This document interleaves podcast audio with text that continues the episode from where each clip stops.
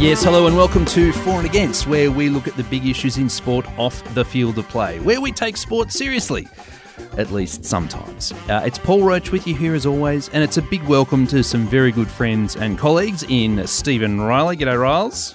G'day, Paul. G'day, Simon. And uh, indeed, Simon Johnson. G'day, Jono. How are you? Always good to see you, Rochi. Going well, thank you. Likewise, Jono. Back at you. Uh, ahead in the show, sports come out in support of The Voice. That is the proposed group charged with advocating Indigenous interests to Parliament. Why do, and indeed should, sports take a position on social issues? We'll talk to leading corporate communication consultant Lachlan Johnston a little later in the show. We'll also look at coaches burning out, football's most valuable teams and most valuable match, and a couple of recent CEO changes in Australian sport. Naturally, we'll be wrapping it all up with red card, yellow card. Now, of course, you can get involved in red card, yellow card, where we mercilessly taste, take the mick out of uh, sports folk who've erred off the field of play uh, by using the hashtag RCYC on your favourite social media outlet uh, to let us know about any incidents uh, that you see that you feel should be nominations for a red card, yellow card. And thank you for the various contributions we have received. Uh, speaking of the socials on Twitter, you can find us at For and Against with an underscore at the end there, which doesn't seem to matter too much. At for and against, all one word. Insta for dot and dot against, uh, and I think we've sort of we've we've sort of um, retired the Hotmail address, haven't we, John? Oh, look, for old time's sake, let's give it a run. One for more. and against at hotmail.com. Still waiting patiently. and now let's get into the show. To the voice. We're trying to understand it. Every sport is making it clear that they're not going to sit in silence, and we've got nothing to fear. From voting oh. yes, oh. from voting yes in the upcoming referendum on giving our Indigenous brothers and sisters a constitutionally recognised voice in parliamentary decisions that affect them, with apologies to John Farnham. Good pick up there, Roz. Now, in the lead up to the referendum that's slated to be held in late 2023, a number of sports have individually embraced the yes case. But in late May, over 20 sports bodies, including all the obvious big ones, presented a unified front in supporting the establishment of the voice to Parliament. It was a big moment in Australian sport, Jono, and we haven't seen sport wade into a social issue on this scale since the gay marriage vote, probably. Yeah, I think that's right. I think um, 20 sporting codes, as you said, came out in support of it. I think Athletics Australia was the uh, the lone voice that uh, hasn't um, made its position public. But yeah, really interesting to see. Keen to uh, kick this one around, I must say.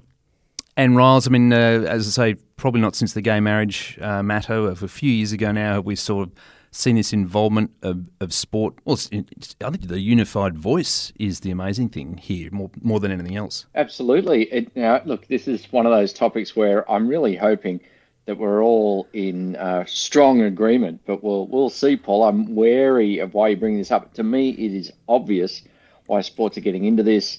They're part of the community. They're part of they, they believe in inclusiveness. They want everyone to play in whatever game they they have. I'm really interested to see where you want to go. Well, I mean, let's let's pick up on that just before we bring our guest. So, to answer your question, Ross, I'm interested in, interested in exploring the whys and wherefores of sports getting involved. And, and as I say, we'll talk to our guests in a minute to explore some of them at a professional level. But so, does sport reflect society, or is it a leading indicator, or does it take its cues from society? I mean, it's it, to me, it seems to be acting in a fairly progressive kind of way, which I'm fine with. Just a sort of spoiler alert, I'm fine with that. But I'm just, does it not? Does a given sport not run the risk of alienating a, a part of their fan base by coming out with a with a view on an issue that's that's does divide people. Uh, y- yes, they do run the risk, but they run the risk on the side of including people to come and play their sport. Mm. If if if they're going to exclude people who want to have a, a smaller portion of the community play, I think that's a fair risk and trade off to make. Mm. Fair enough. Long history of it, Rochi. I mean, long history of athletes standing up. You know, you had uh, Muhammad Ali with the Vietnam War, Billie Jean King, I think, for, you know, equal pay, Colin Kaepernick taking the knee. But yeah, it's it's a massive thing when the sporting organisation itself um, takes these steps. And I think that's the difference between histo- because historically it was individuals because the organisations didn't have the spine, maybe, or maybe their own their own financial clout that enabled them to be independent enough. But um, okay, so look a, a bit of a furious agreement here on the panel, but let's look a bit deeper into why sports organisations wade into these issues and, and what sort of thinking goes on at head office before they do. So Joining us now is Lachlan Johnston, who has run corporate communications for some of the biggest companies in the land. Now runs his own consultancy in corporate affairs. Lachlan, welcome to the show. Thanks, Paul. Thanks for having me. Uh, our pleasure, mate. Our pleasure. Good to have you and on. Hi, Stephen. Hi, Simon. Hey, Lachlan. Uh, now, first up, Lachlan, uh, can we just do a bit of corporate communications, corporate affairs 101? Why do, just to reduce it to its simplest, why do companies and organisations employ people like your good self? Uh, what's the rationale for managing the way they present themselves to the world? What are they trying to achieve? Uh, look, there's a lot of audiences that, for whether it's a company or a sporting code, that need to be communicated with essentially. And you need to, like anything, like you need a lawyer or you need someone who manages operations. Uh, you need to organise yourself in the way you do that, and uh, ideally put your best foot forward, but also, you know, have have a central point at which uh, at which the organisation speaks out to the public, whether it's via the media or or via social media or, or other means. Lachlan, keen to, um, I guess, your get your take, uh, your hot take on, on, this issue in particular. Why do you think these sporting organisations are all speaking with one voice effectively at this time? Um, you know, is it a such a strong social movement that, as we said in, in the intro, that it is you know sport reflecting perhaps a, change in society's views. But but why is it that um, at this point in time it's happening? Do you think? I heard what you were saying earlier, and um, I think Stephen captured it pretty well the truth of this is, you know, if you like a hottest take, is they didn't always. They didn't always support the, at these sort of moments, and they, they've changed with the times, but only fairly recently. I mean, the Adam Goodes uh, issue, I suppose you could call it, only occurred in the last 10 years. Colin Kaepernick, that you talked about earlier, Simon, that was in 2016. And these are people who are sadly ostracized uh, for taking a stance on on issues around equality, which is essentially what the voice is dealing with. So, I mean, why do organisations do it? I think you could argue pretty simply that you know um, they've actually been led there by the players uh, who who are the talent in the in these businesses, uh, and the clubs the clubs and the codes have come around to realizing that point that Stephen made, which is that inclusion is the right approach and actually, where perhaps I disagree with you, there, there isn't a lot of downside. Um, fans generally haven't stayed away uh, because they've seen the NRL and the AFL supporting Indigenous players uh, through Indigenous rounds. You know, there is an element people will disagree, but that doesn't actually show up in the business. And um, you know, other American sports have seen this actually. You know, the, the ones that have taken more progressive stance on on matters like Black Lives Matter uh, have actually stayed in front of the narrative and in front of the story, if you like. Whereas those who've been a bit slower, uh, dare I say, the NFL, hmm. um, have worn a lot of brand damage uh, because of that. So a bit of bit of a long hot take there, Simon. Sorry. Look, I, I, think Lachlan, the really interesting thing that you said there was the players leading them, mm. leading us there. I, I think that there's something in that. I mean you go back a few years in the Players Tribune, uh, a few a, a, few players' websites, you know, a whole lot of players doing podcasts right now. They, mm. they used to basically vie for media attention, getting an interview, hoping someone came into the dressing room afterwards and put the mic in their in their face. But now they're making their own media, getting their own followings. This is a different dynamic for sport than it was uh, even five years ago, I reckon. But it's, uh, and I, look, I think uh, if I look back to the most recent time when a, a sport really caved, it was the NBA with China, uh, hmm. where they were scared to death. But again, I think, I think if that were happen to, if that were to happen today, the players might just win the day. I'm interested in your thought about player power. Yeah, look, it's it, it's true, and uh, I said it before. They're the talent and you know we, we've seen it uh, close to home in Australia with with cricket, um, well, and and more recently with netball. The players are, are, more confident in taking public stances, and I suppose that Stephen, one way to answer your question is every generation of sport sporting um, you like. Uh, move on. You know, in the in the 80s in cricket, for example, and indeed in some of the, the football codes, we started to see them professionalise. and they got very much they became very much more aware of their value uh, and started demanding, if you like, better compensation. Uh, I think what we're seeing now is players becoming much more aware of their voice. You know, that uh, they've got a platform and they can use it, and the and power is real. And in fact, I wouldn't even call it player power. I just I'd say the players are the ones who are you know often younger than the administrators. You know, actually often closer to the fans. Uh, so they bring those perspectives in, and what they're what we're finding is they're a bit more confident in doing it. And in the case of someone like Colin Kaepernick, it's that they've been unafraid of actually sort of saying, "Well, if it's the end of my career, that's okay because this actually matters mm. to me as a principle." Mm.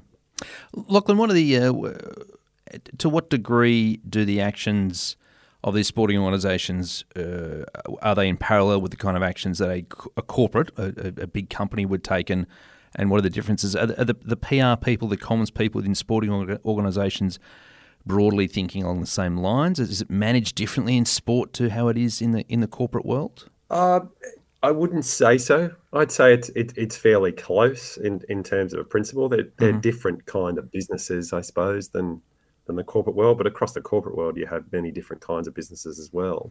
Something I'd say about sport, certainly, for example, the football codes here in Australia, but also in, in American sport, they're actually some of the social politico-social positions that they're taking actually reflect, you know, the the group that of players that play. I mean, there's four percent of the Australian population is of uh, Indigenous uh, descent, but about thirteen percent of the NRL players are Indigenous.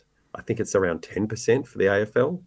In the NBA, I saw something the other day that said I think it's seventy-five percent mm. uh, Black American so th- this is reflective of their organisation. So if you like, if you employees, these organisations have to embrace, you know, what what the identity, the cultural identities that exist within within their sort of employee base. I suppose there's a bit of a cycle here, isn't there? A company has its values that are that are sort of uh, derived from their employees, and if a company wants to sort of portray those values, it's natural it reflects the the will or desires or values of the employees, and that then ties into the cause, which you know the employees or the players in this case uh, also want. So it's kind of a, I'm not sure if that's a virtuous circle, but uh, it, there's there's something cyclical about that. I think uh, it sounds like. John, sorry. Yeah, no, I was going to ask Lachlan. Um, I mean, you talked about, uh, or you mentioned that potentially it's not that much different uh, in the PR world dealing with sports organisations and, and major corporates. I'd be interested in, I guess, your thoughts on how it might have played out within, you know, major sporting organisations when you have those major comms issues relating to player power in recent times. So, you know, you alluded to the, the I think the Pat Cummins and Olymp- Alinta um, sponsorship, and obviously what happened with Netball Australia. You know, what how would that have played out within the sporting organisation itself, where you've got a, a, head of comms there that has so many different stakeholders that they have to manage? You know, the player who's using their platform, as you've said, you've got the organisation itself that has to answer to sponsors.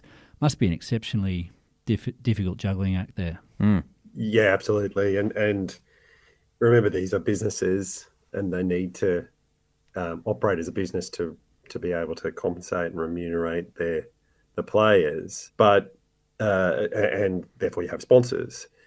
But again, in many cases, sponsors are actually moving uh, along these lines. You're seeing different kinds of sponsors coming into sport. For example, Nuation is is been uh, become a sponsor, yeah, particularly in the AFL, but also the NRL.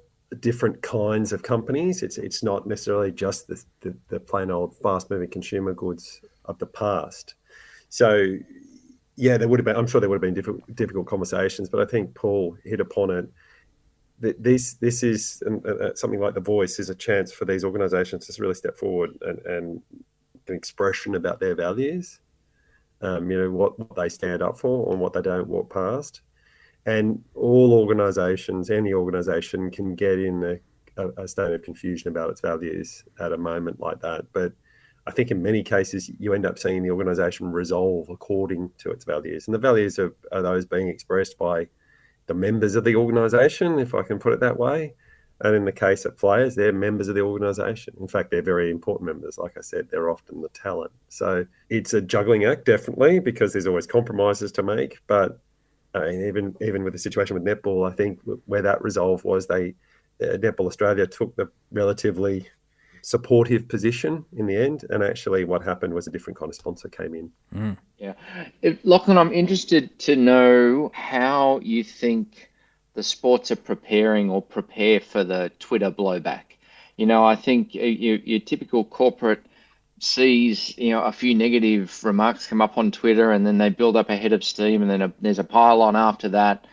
You know, when a, a big sporting organisation goes down this road of of supporting its values, they are you know they're, they're going to attract some negativity in social media world. How do they hold their nerve?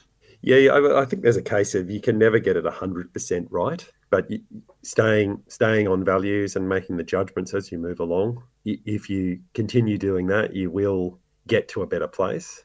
Hmm. The fantastic thing about sport, particularly professional sport, is the narrative always does move. Uh, and so while something can sit as the power of sport and what you guys are here talking about every week will build up new stories. So go my advice go go back to the values that matter the values that matter to the organization to the people who, who work there. That's that's players but it's also administrators referees everyone else. And you know continue to make decisions along those lines. And even if you don't get them all right eventually you will get to a place that you can you know, show those values and actually sort of come out on the right side of the reputation ledger. Mm. For a moment there, Lachlan, I thought you were suggesting the news cycle moves so quickly it's not that hard to bury a bad news story in sport. not yeah, not not quite anymore. But it's interesting. Uh, small stories move on, but deep ones that matter to a lot of people don't. Uh, and then what happens is as well, you have stories that recur, or nar- uh, uh rather than a story, I call it a narrative that recurs. I mean, we've seen some cases of potentially, uh, allegedly, racist uh, abuse of players from from um, from the stands this year in different sporting codes. Every time that surfaces again, it sort of it, in the end comes back to the the sort of core organisation, how they respond, how they deal with it, and you know, in truth, what we're starting to see, well, I think the NRL called it one. It is again people like coaches like Jason Demetriou speaking very clearly and powerfully about how it's no longer acceptable. Taking those moments, if you like, that's that's where to the point you raised, Stephen. You, you know, continue to take the moments to demonstrate the values and what you don't walk past, uh, and you can come away with people saying, "Well, well, well done." You know, other codes have have battled with that. I think so at some points this year. Lachlan, before we let you go, as much as we all have all agreed that this willingness of sporting organisations to take a, a, voice on public matters is a relatively new phenomenon. And I must say, up until about 24 hours ago, I thought it was too. But in my extensive research for this uh, this this segment, in other words, I bumped into this on Twitter. Someone, I, wish, I should be, I should have credited the person who the Twitter handle I found this on. My apologies to that person. Here's a they had a photo of a page from a thing called the SA, as in South Australia, the SA football budget some sort of magazine or program kind of thing, dated the 20th of May, I think it is, 1967. And it reads To the football loving public of South Australia, a yes vote to the second question in the referendum next Saturday, the 27th of May, will give Aborigines a better deal. We urge all fair minded Australians to vote yes for Aboriginal rights. That was the most successful referendum in Australia's history. Ah, that one, to right. yeah, allow um, Aboriginal and Torres Strait Islanders to um, be counted in the census. So there you go. Um, so there's a little bit. Of, that's what that 50 years ago. Um, it's uh, there is a little bit of history there of sport, sporting organisations uh, sticking their neck out. Uh, Lachlan Johnston, thank you very much for joining us on For and Against. Very good. Thanks for having me, guys. And uh, the last word I'm going to give to Mal Meninga, who was at that press conference with the uh, the 20 odd sporting events, and he said words to the effect of. Uh, this is not a case of doing this for them or on behalf of them. It's about taking action with them, and I think that's generally how we operate in sport. You bring your team along with you, you act collectively to achieve success. I can see great benefit in it. Much better than one of his previous political statements, his political career. That famous interview. Good on you, Mouse. So there you go. Sporting sporting organisations and the voice. A very interesting topic. Yes, on to the shootout now, where we cover a few more topics in slightly shorter fashion. Now, Jono Damien Hardwick pulled the pin on his coaching gig at the Richmond Tigers on the spot uh, recently. Been at the helm for 13 years. He almost got the chop uh, in the early years, but before, of course, somewhat famously winning three flags in four, which is uh, not a bad achievement, but uh, it had enough. But 13 years, it's a pretty good stint. It is a good stint, Rochi, but um, I think there's a little bit more to this story and, and Mm-hmm. worth uh, briefly discussing. So he said to um, Richmond CEO Brendan Gale, I'm done, I'm cooked. And it's a bit of a, I wouldn't say a common theme, but it's something that's coming out with uh, some top level coaches in recent times where um, there is this issue of mental and physical burnout. Mm-hmm. Now, you'll say, no doubt, he's been there 13 seasons, so perhaps not surprising. I was kind of thinking that, yeah. Indeed.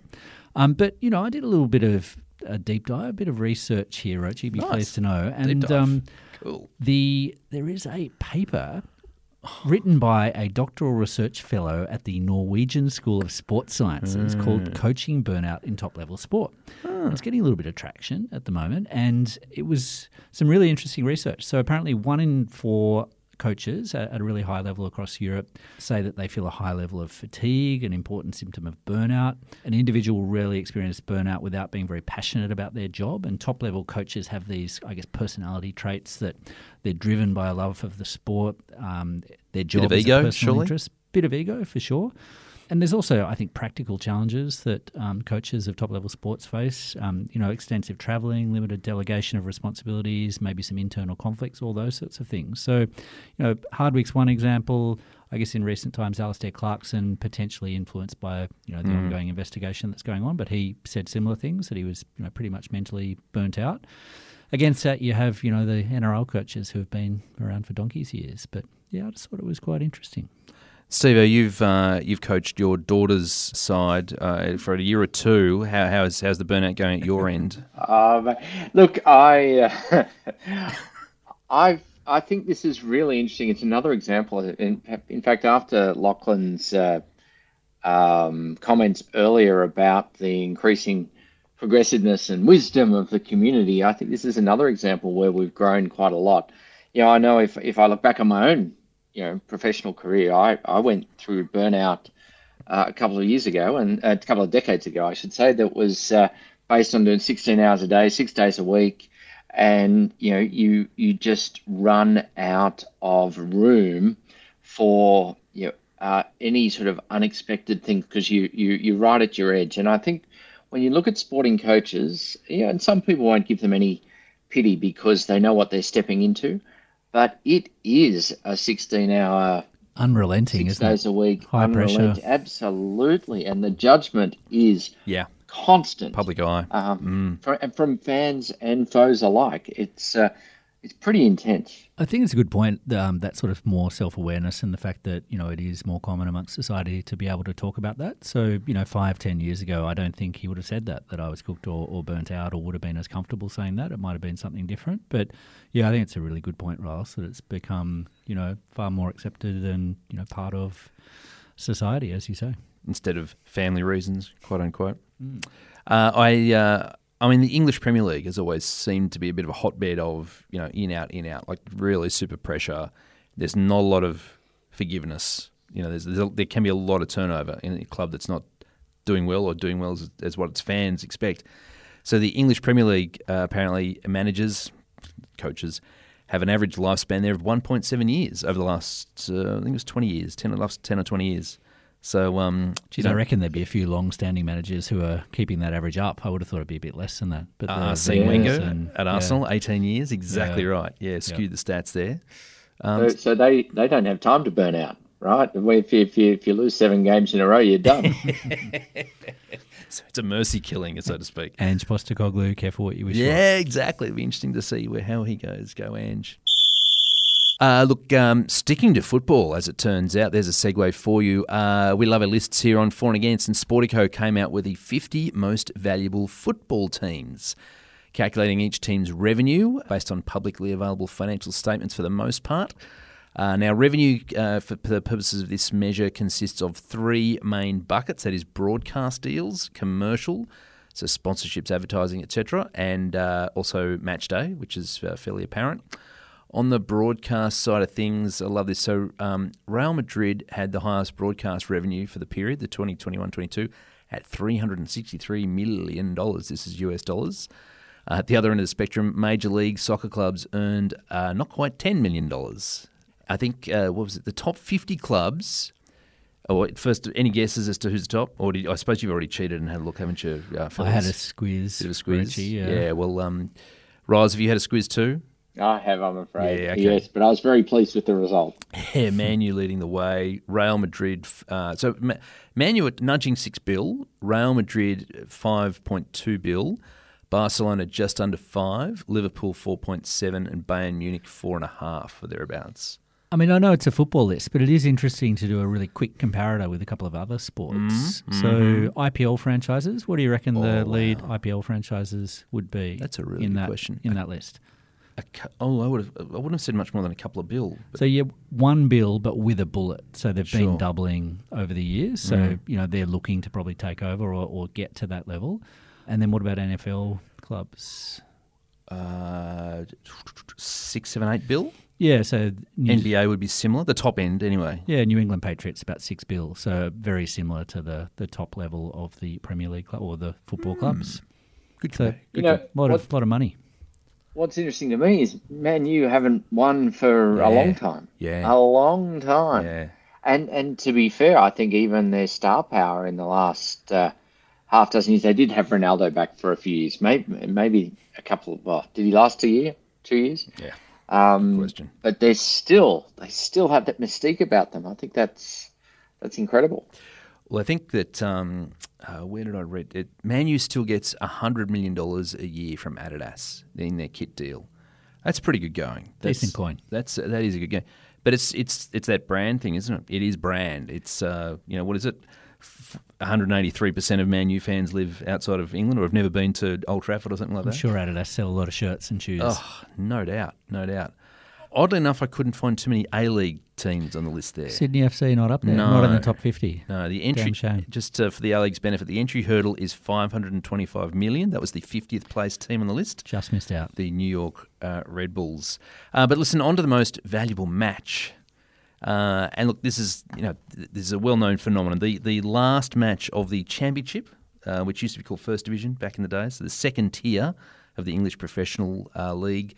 Uh, there is a playoff for the third and final team to get promoted to the Premier League. Uh, Riles, you across the facts of this one? Did you did you take it in or anything like that?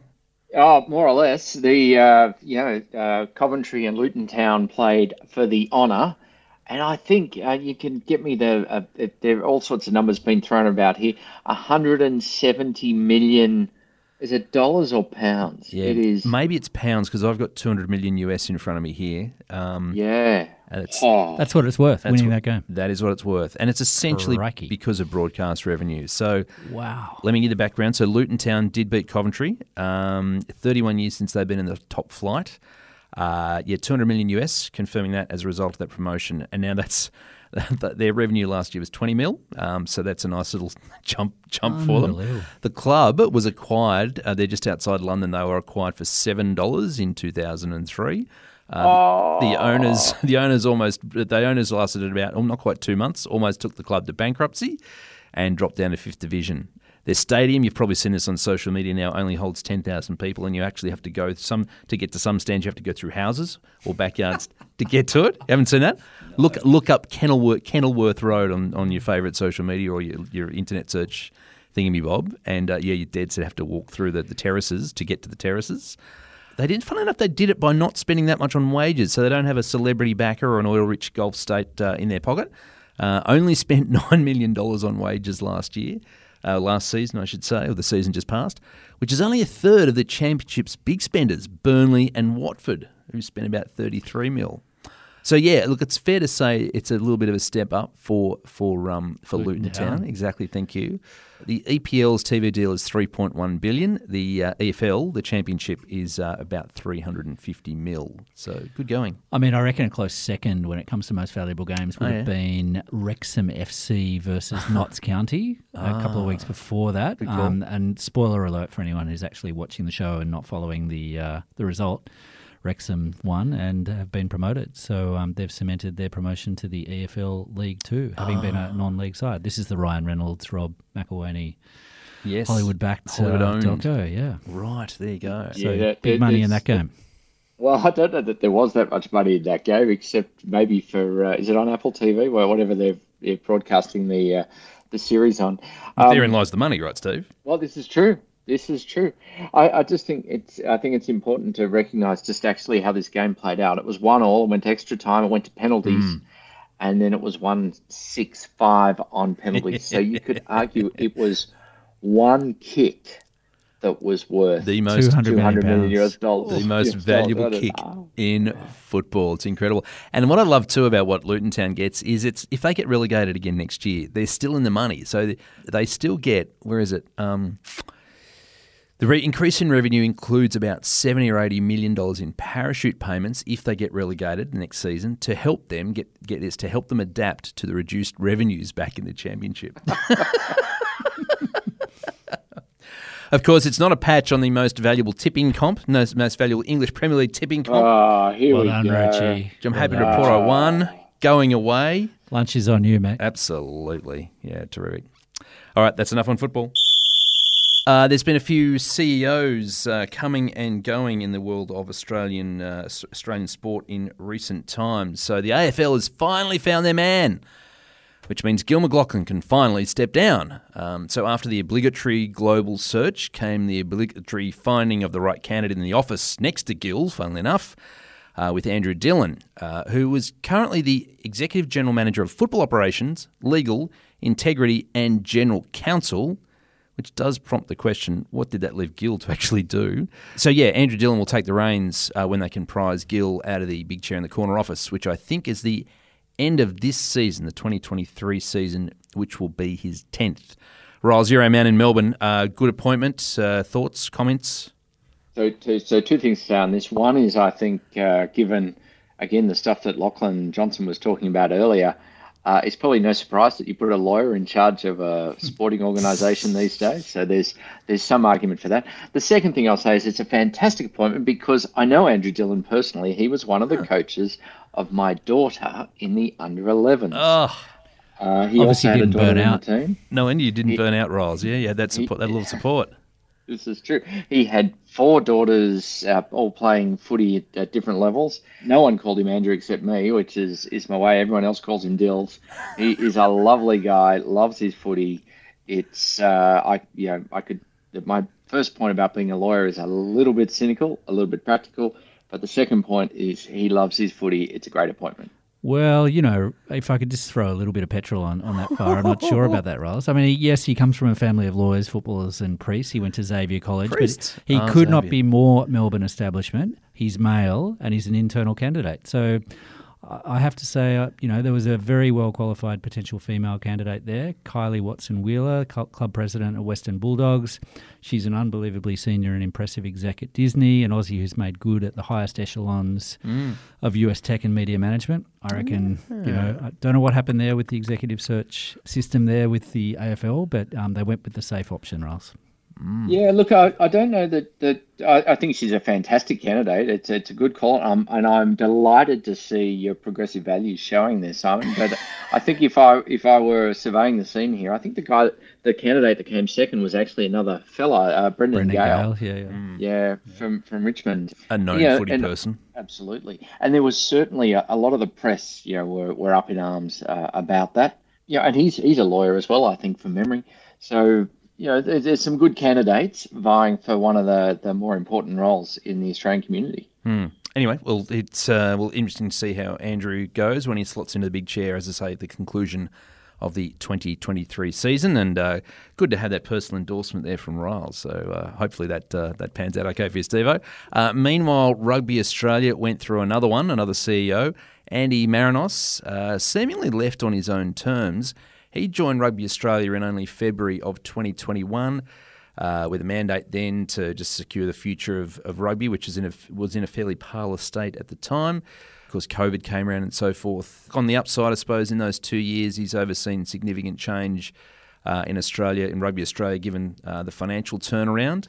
And also, as in they were at a loss, they're now running at a profit. Uh, I think it was 8 million bucks the last time they reported. Uh, and obviously some major tournaments uh, coming up as well that have been locked in in his time. But two years doesn't seem like a long time in uh, a CEO's chair, even for rugby. And can't imagine him leaving on his own terms with a Rugby World Cup coming up Yeah, later in the year. point. There's a few junkets to look forward to. I'm, I don't know the inside word here, but I'm thinking he might have been pushed. Yeah, no, I'm in the in the same boat. I, I just feel like we're we're missing something here. I appreciate it's a tough gig, you know.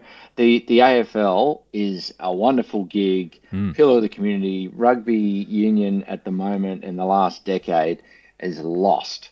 So, you know, maybe it wasn't what he thought it would be. Maybe he's been pushed. I think there's more to hear on this story down the road. Yeah, he's sticking around to help them recruit the new person, which is you know the, the only evidence I have to suggest that he uh, you know he hasn't been shoved aside. But um, yeah, it's a good point you made, Steve, and we've covered it uh, extensively here on the show that um, rugby itself is in a bit of trouble, so that uh, potentially is a poison chalice.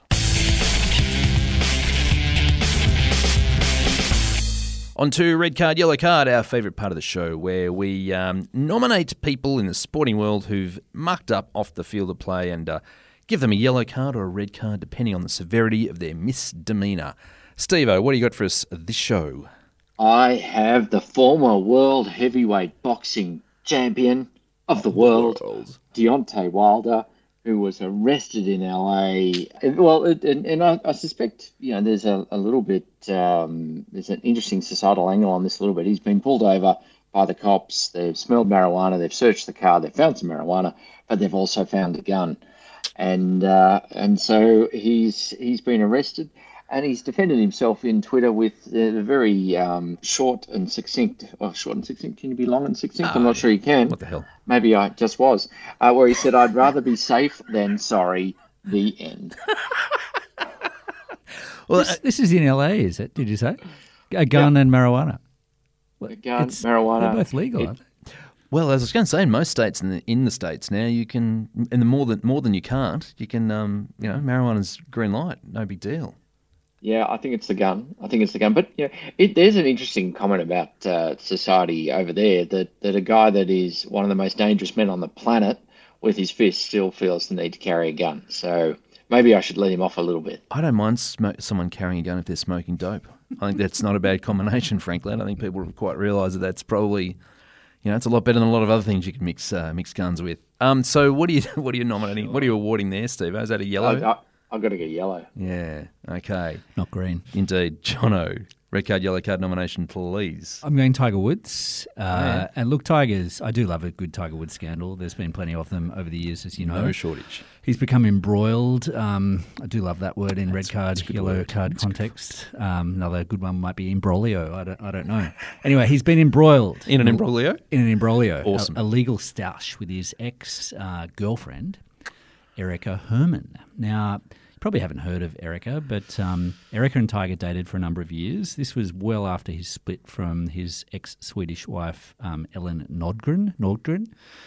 Anyway, it's become quite an ugly parting of the ways between Tiger and Erica. That's no good. There's some legal action on foot, and Mm-hmm. of course, being America, all of this legal action has become press fodder, and there's been some interesting reports as, as to what's going on. She is suing him for, for 30 million US dollars, claiming that Lowball. yeah, yeah. Um, a bit of an ambit claim, who knows? Claiming that Tiger promised her that she could continue to live in Tiger's Florida mansion for 11 years, but apparently kicked um, her out after five years. At a recent hearing, Miss Herman's lawyers accused Tiger of beginning the sexual relationship when she was his employee and threatening to fire her if she didn't sign an NDA. And in what I think really takes this to a particularly new low, the latest pleadings, I've done a lot of research here, actually dug out the pleadings, Roach, you'll be pleased to know.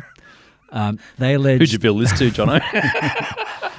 uh, they allege that Tiger arranged for his lawyer to break up with Miss Herman at an airport last year after luring her to the airport by falsely telling her they, go, they were going away on a weekend trip. And directly after that, apparently the locks were changed and she was evicted from Tiger's $54 million mansion. She's evicted from Tigerland. yeah. So proceedings are ongoing. Watch this space. I don't know. I, So she, hang on, but I think the key bit here is that he broke up with her through his lawyer. yeah. And there was bait and switch. Yeah. You're going over the weekend. Ah, actually, sorry, no, it's just me, and you're out of here. I mean, brutal. What a romantic. What brutal. Poor Tiger. I mean, he's he's been very unlucky in It's got to be close to red, Jono. That sort of carry on. I, I think red. I mean, he did wear Sunday red Tiger for many years, but this is this is red. What are you laughing at, Rolls?